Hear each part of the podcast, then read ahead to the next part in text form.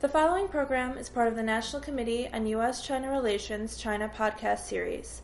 For more information on the National Committee, visit us at www.ncuscr.org or connect with us on Twitter, Facebook, or Weibo. Good afternoon. This is Steve Orlins, President of the National Committee on U.S. China Relations, and I'm joined today by an old friend, Mark Clifford.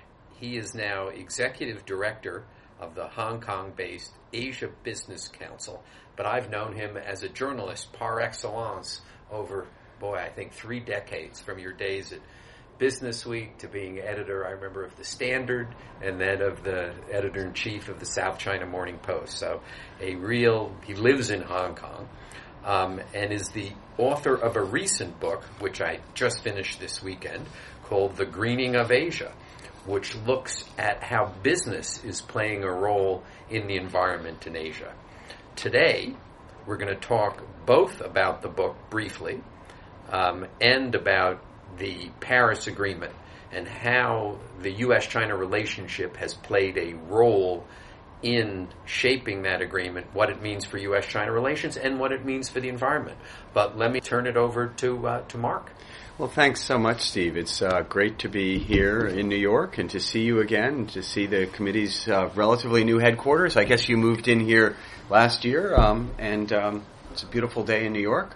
But uh, a, a, nice chance to, to talk about the book, which looks at how businesses in Asia, or a handful of leading businesses, are uh, using good business practices to um, uh, have environmental businesses, whether it's in solar or wind or water.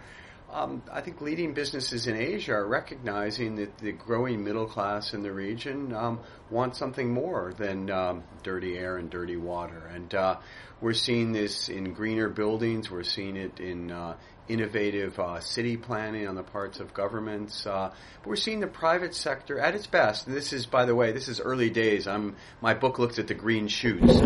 we're seeing uh, business working with government and uh, wor- working with good policymakers.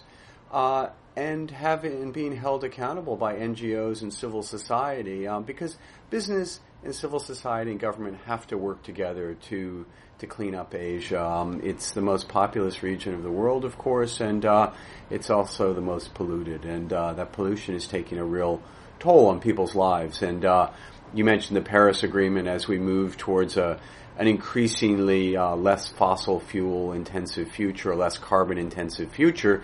It's uh, it's going to be incumbent on business to come up with the technology and the solutions uh, to ensure that we can still live the, the life that we aspire to. It's not a matter of how much electricity we consume or how much coal we burn. It's a matter of how comfortable we are in our homes and our offices. It's making sure that our kids have enough uh, light to be able to do their homework at night and to be able to do this in a way that's not going to destroy our planet Earth. Before going to the Paris Agreement, let me just ask one question about the book and then we'll go to the Paris Agreement. The book is Pan Asia, obviously, it deals with Indonesia, the Philippines, India, China. What's the be- what's the best story since our listeners are U.S. China relations folks? What's the best story about China in the book? I think the best story about China is the way that the government and industry together have dramatically brought the cost down of renewable power. China has brought its manufacturing and engineering excellence to solar and wind technology in particular and made them cost competitive with the cheapest fuels, with coal, with natural gas. And that's great news for China and it's great news for the world. Without putting a price on carbon. Without putting a price on carbon. How have they done it? Well, uh, as you know, uh, when Chinese uh, turn their attention to uh, an industry, let's say solar, as uh, famously Shi Zhengrong from from uh, Suntech did uh, about 15 years ago. They use the manufacturing and engineering excellence that, that China's known for to just keep wringing costs out of the system. And they get higher efficiencies, they get better engineering, they get better manufacturing. It's the same story we've seen, and it's the reason why the Apple iPhones are made in China, because China's great at manufacturing. And the fact that they've done this um, with, with these two key renewable energies, solar and wind, is, I think, uh, on its way to changing the world. Hmm. The Paris Agreement in my speeches is always the bright, shining example of U.S. China cooperation and kind of a symbol of what we can make the world if we work together with China. Tell us where we are. Um, the president, the two presidents have just announced the we will sign this on April 22nd, which is very soon. So tell us where we are and where we should expect to go. Well, let me talk a little bit about where we've we've come from. It was uh, less than a year and a half ago, during uh, President Obama's state visit to China, that he and uh, Xi Jinping signed this landmark agreement and. Uh, I won't talk about the U.S. side of it. I really want to talk about the, the China side because uh, China had never before committed to any sort of peak in its carbon emissions. It had taken the attitude, uh, quite understandable, that uh, the Western countries, richer countries, had uh, burned fossil fuels as part of the process of development, and that China and every other country had the sovereign right to do as they pleased until they got to a certain level of development, and that their people's welfare was uh, was paramount, the paramount concern. And in the November 2014 uh, Sino-U.S. climate agreement, uh, President Xi Jinping uh, committed that China would see its carbon emissions peak around 2030.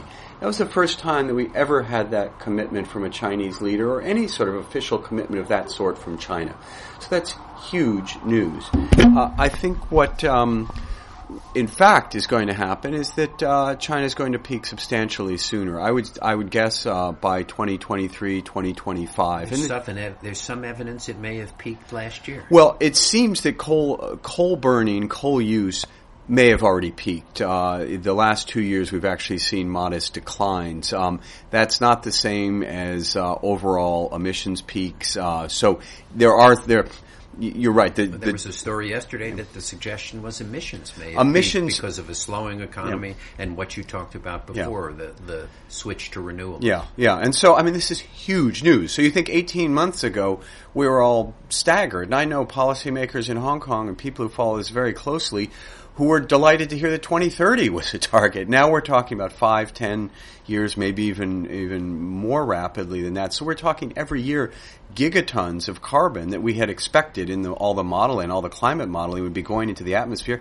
are not going to be going into the atmosphere. So what this means uh, is that China, which is the by far the largest greenhouse gas emitter, by far the largest carbon emitter, responsible to, for roughly 30% of global emissions, if it peaks five or ten years earlier, then we actually really do have a chance of, of uh, remaining within this, this two degree rise in average global temperatures that um, the UN and other international uh, bodies are, are, aiming for. So I, I, just can't overstate the importance of, of this this sort of early bending of the arc of history and, and, cutting these emissions. Because, as you said, the last two years are the first time, absent a recession, that we have ever seen globally since this has been tracked, emissions uh, actually stagnating. And it's, as you say, China is the key, and it's partly because of a slowing economy, of course, and that's why it's difficult to really untangle all the data. Uh, but so much of it has to do with a, with a move away from coal and a move towards more renewables. Mm-hmm. And how are they accomplishing without again what I asked earlier, without putting a price on carbon? How are they accomplishing? Well, it's a it's a mixture of the carrot and the stick. So um, there are there are carrots in the form of feed-in tariffs. So uh, producers of solar and wind power are given um, small subsidies to make up for the fact that their costs are a bit higher than coal in China, and uh, it's part of the five-year plan. So I mean, there are goals and there are incentives to. To to use more green power, more renewable power. There's also priority that's being given, or allegedly, at least on paper and in policy, priority priority that's being given to the dispatch of green power. Because one of the great challenges of China is, although it has a massive installed base of of wind and solar, the largest in the world in both cases, a lot of that power isn't being actually used. It's either not hooked up to the grid or uh, or it's not being dispatched. And so um, I think it's a mixture. Again, it's a mixture of a carrot and a stick, and it reflects uh, China's uh, economy, which is a, a, mixture of a planned and a market economy. Mm-hmm. What about the auto industry? And you know, you cannot go to China anymore and not sit in traffic, whether it's Beijing, Shenzhen, Shanghai, yeah. Guangzhou. Yeah, interesting uh, question because uh, China has put a lot of money and a lot of effort into um, uh, boosting the development of the electric vehicle industry. Um, to date, it has underperformed. It's an unusual. this is an unusual case where China has not met its targets. Um, I've just been at a, a, conference here the last couple of days, and uh, it seems that um, electric vehicle sales, of course, in the U.S. but also in China, are actually if not hitting an inflection point, certainly uh, accelerating. I think there's a great expectation that um, haven't there been three hundred thousand pre-orders for this new Tesla? Yeah, yeah, yeah. And I think it's a meaningful number. It's a meaningful number already on the road. It's yes, very small. Oh, exactly. Volkswagen sells that many cars every ten days, uh, you know, all, all, year round, every year. Uh, on the other hand, China has um, some of the um, most substantial electric vehicle sales in the world, and they're expected. It's expected to be the largest EV market uh, pretty soon soon. And uh, what are they now? Uh, I don't know. So uh-huh. um, yeah, so we have companies like BYD, which Warren Buffett is invested in, but we have a slew of other uh, lesser known companies which um, uh, have. Um, you know, been trying to get into the EV market, and it's too early to say. But given the success in other areas, uh, and given China's uh, prowess as an automaker, um, I don't think it would be any surprise for us to, you know, see really significant jumps. Uh, we're talking about in the order of a few tens or a few hundreds of thousands of, of EVs right now. I should also add that one of the real difficulties that electric vehicle um, or car makers face is just difficulty in selling into other provinces. So you have the kind of protectionist barriers with cars that you don't have in every industry, and that has been one of the seems to have been one of the biggest barriers for companies like BYD. Yeah.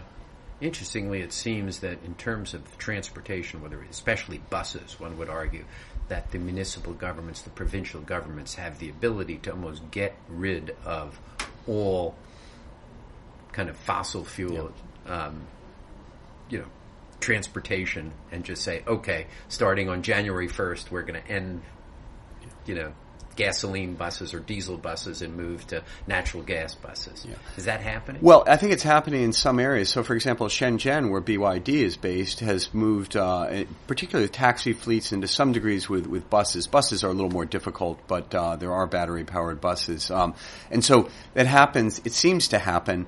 Uh, at least anecdotally, where you have a strong EV manufacturer, that the municipality will, will go for right. electric vehicles. To support um, the just yeah, if you've got a if you've got a you know, petrol-fired uh, uh, vehicle maker, then the municipality is not likely to do it. But I think the local, uh, sorry, the national government is getting more serious about uh, trying to go to uh, a more electric uh, vehicle fleet because you look at the national security implications of China and the imports of oil to to fuel all these cars, and it's not something that the leadership is particularly comfortable with, and I don't think right. they should be. So China is now the largest energy importer in the world. Yeah. So we had with us this afternoon Mark Clifford. Uh, you have heard a touching on the book The Greening of Asia, but if you're interested in kind of the business case for solving Asia's environmental crisis, um, get the book. And Mark, thank you so much for being with us today. Thank you, Steve. It's been a pleasure.